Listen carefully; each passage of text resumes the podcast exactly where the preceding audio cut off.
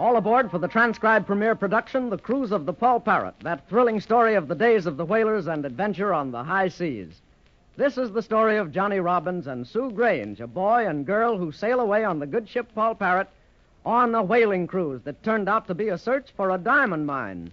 With them are Captain Dalton, master of the ship, and Old Dickon, the one legged sailor who takes care of the ship's mascot, Poll Parrot himself. Ezra Grange, Sue's brother, who, as the owner of the ship, is the man who is responsible for the treasure hunt, and other members of the crew. As we pick up the thread of adventure, it is the year 1860. The Poll Parrot is heading homeward and has stopped for water and provisions at the lonely group of islands called Tristan da Cunha in the South Atlantic. Johnny, Sue, Dickon, Captain Dalton, Ezra Grange, and several of the crew have just come ashore on the beach of Tristan, the main island of the group, and are standing on the beach looking toward the tiny settlement. This is the most beautiful island I've ever seen. Oh, that gigantic mountain that rises out of the center. Why, that looks like snow on the top. Aye, lad, and snow it is. It's a monster mountain for sure. Why, she's almost 8,000 feet high. Oh, those are the cutest little houses down there. I'm surprised anyone would live so far away from anything else in the world. Aye, lass, it's about the lonesomest settlement in the world, all right. Ships don't often call here, and after all, the whole island's only 20 square miles, and it's 1,500 miles away from the nearest settlement. Look, Captain, here come some of the inhabitants out to meet us. You're sure they're friendly? Oh, blow me down, Mr. Grange. Of course they're friendly. They're a mixed race, to be sure, but as kind of people as you could expect to meet. See, Captain, this must be the leader coming forward to meet us. Hmm. Peculiar looking old chap. And there's others behind him. And children, too. Gosh, just think. They never have to worry about going to school way out here in the middle of the ocean. Lash me to a yard arm, lad. You know, now, that's no way to be talking, it ain't. Why, the day'll come when you'll be sorry you spoke so blinking mean about school. Johnny don't like school. Johnny don't like school. Stow it, ah. stow it, stow it, Poll Parrot, you bloomin' pelican. Well, here's the old fellow now. Ahoy, mate. Captain Dalton of the whaler Poll Parrot speaking out of New Bedford. We're putting in for water on a brief spell before sailing home. Uh, welcome to Tristan da Cunha, sir. Welcome, all of you. Uh, my name's Cotton, sir, Governor of the island, sir, in the name of Great Britain, for who I served many years in the Royal Navy on a man of war, sir. Uh, and this is my wife. Well, bless me, it's young ones. You must come down to the house and let me fix a bite for the young ones and a meal for all you gentlemen. Of course, of course. You must all come with me and have a spot of cheer. This is very kind of you, Mr. Cotton. By the way, Grange is my name, owner of the Poll Parrot. I hear from the captain here that your island is often visited by ships. Oh, well, to tell you the truth, sir, we've seen enough in the last ten years or so, sir. You see, Yankee whalers like yourself are bound in these seas, knowing that whales pasture in these waters. Ah, but this year, well, sir, I'm surprised to see you put in so boldly in these troublous times. Don't you know, sir, that the Confederate cruisers have been using these islands as, as a base to attack Yankee shipping? Confederate cruisers? Oh, vast man, I don't know what you're talking about. You don't know, sir, that the United States of America has split in two parts over having, uh, not having slaves, sir? Strike me, mate. You can't mean our country's at war with itself. It's true. The South has split from the rest of the country and is calling itself an independent nation. The Confederacy it is. Oh, Ezra, that's awful. How could Americans ever fight each other? Well, Sue, my dear, men sometimes do strange things when they're angry. We don't know much about this fighting, but if there's a war between the states, it looks like trouble for shipping. Ah, you're right there, sir. And the Confederates' gunboats are always down here and Tristan to capture Yankee whalers. So that's what you meant when you spoke of our boldness, Mr. Cotton. We saw no warships, though, near the islands. Ah, you were fortunate indeed, sir. Uh, we'll be glad to have you as long as you may care to stay, sir. But it's only fair to warn you what might happen if a if a cruiser sails into the passage and finds your vessel anchored out there. Captain, I think we'd better set sail from here as soon as we can. I've asked Mr. Grange. We've faced trouble before, and we can do it again. But we'll not waste time. There's no use looking for squalls when they ain't around. We'll stow in some casks of water then, Mr. Cotton, look over the ship for any repairs we need, and in a couple of days we'll hoist anchor. Avast! What was that?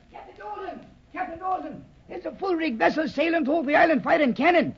And the Poll Parrot is out there right in its path. What if it's a warship? Easy there, me hearties. We'll hold to. It's flying no colors. All we can do is stand our ground and hope if she does attack our ship out there, our men on board will be ready for her.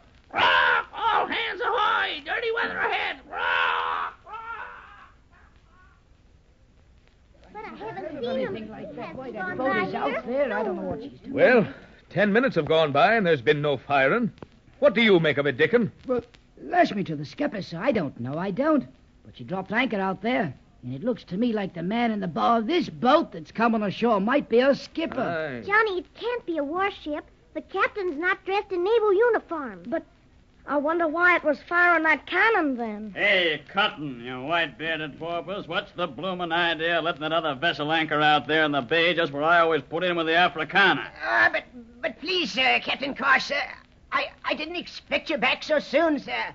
I, I didn't think there'd be any harm. in Ah, it. stow it. You know that's the most sheltered spot in the harbor where I always wants to drop anchor. Avast there, Captain Karsh, whoever you may be. It's my ship you're referring to, and I'm so sorry I ran into your private slice of the harbor. However, as I saw no sign in the bay saying this space reserved for the Africana, I don't rightly see that you've got anything to say about it. Oh, a sea lawyer, are you? You better keep a civil tongue in your head. Avast, Mr. Karsh, I may be no sea lawyer, but I know enough to smell something amiss in the wind when a merchant captain, for so I take you to be, fires cannons on entering a port as deserted as this. Now, suppose you state your business civilly to Mr. Cotton here, or you may regret your unusual methods. Rah! Tell him, Skipper. Lay on with the ropes in. Quiet, Rah! quiet, quiet, you blasted chicken face. Well, playing protector, eh? If it's any of your business, I'm Captain Karsh of the Four-Master Africana out of New Orleans to Cape Town with cotton and trading goods. And we've stopped here for provisions. And if it's any further your business, any skipper who knows the seas knows enough to carry cannons for protection in troublous times like these. Are you satisfied, Mr. Sea Lawyer? Ah, Aye, your story sounds fair, but I'm not your judge. I'm Captain Dalton of the whaler Poll Parrot, homeward bound for New Bedford with a full cargo.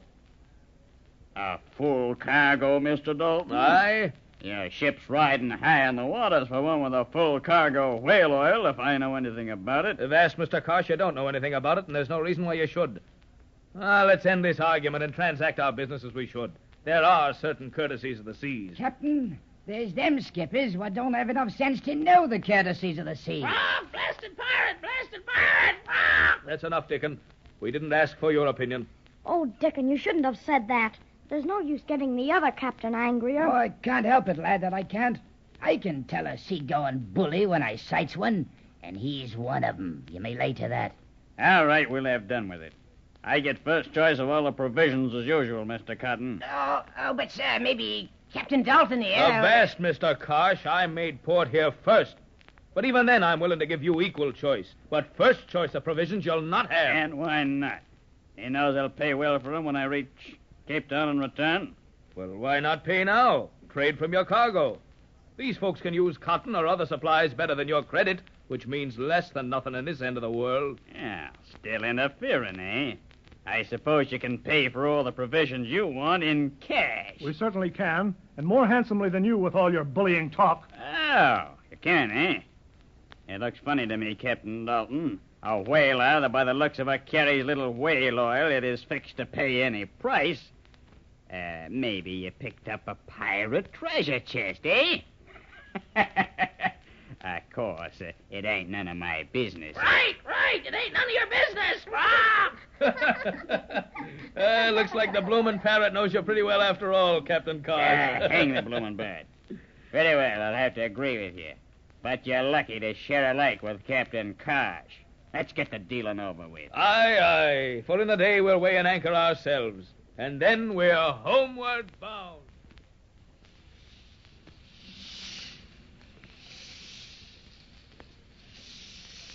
Well, Mr. Grange, looks like everything's shaping up fine now that we're leaving. There'll only be smooth sailing ahead, you may lay to that. Yes, Captain, I'm certainly happy that we're on the last part of our journey. And above all, we've seen no trace here at Tristan of what we feared most a southern gunboat. Avast, Mr. Grange. You know how stories grow with the telling. I'll wager you we'll never see a warship all the way back to port. Here we are at the ship. Come on, come on, you two youngsters. Up the ladder with you, Johnny and Sue. Come on, I'll give you a boost. Up you Hoist the whaleboat for the davits, Mr. Buscara. Step lively, men. Stand by to weigh anchor. Mr. Wainwright, send hands aloft to put on full sail. A spanking good wind to make the most of. Avast! Avast! Lash me to a yard arm. Captain Dalton, Captain Dalton. Look after a moment. That blinking swab Karsh is putting on old canvas on his ship. Well, blow me down, Dick, and what of it? We knew that the Africana expected to leave today, too. Aye, sir, we did that. But if you'll remember, Captain, he's bound for Cape Town, ain't he? Aye, so he is. And what of it, man? Well, sir, if he's bound for South Africa and we're heading north for New Bedford, so help me, Captain, why is he tacking about and following us? What? Blow me down. He is swinging about. Oh, Dickon, you don't suppose he's going to give us any trouble? Well, Miss Sue, I, I can't say what's in the windlass. Oh, All I know is when the skipper of a merchantman arms his vessel with heavy guns and goes about bullying poor settlers, and then he changes his course to follow a ship, he's more likely to be a bloomin' privateer than a merchant skipper, he is. A privateer, is he? Well, blow me down, mates, with a seaworthy craft like the Poll Parrot. We'll show him our heels in short time. Ahoy! Hoist anchor! Ahoy! We're sailing! Wrong! He's a pirate!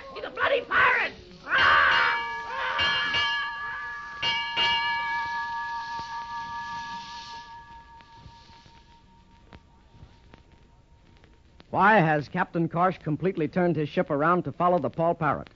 Those heavy cannons on the Africana do look suspicious. Is Karsh really a privateer? And what will he do if he catches the Poll Parrot? Will he find the priceless diamonds on board? Maybe our friends can outdistance him, but it'll be a thrilling race if they do. Whatever happens, we know it'll be exciting, so don't miss the next transcribed adventure in the cruise of the Poll Parrot. Until then, this is your Poll Parrot announcer, Dave Ward, saying goodbye.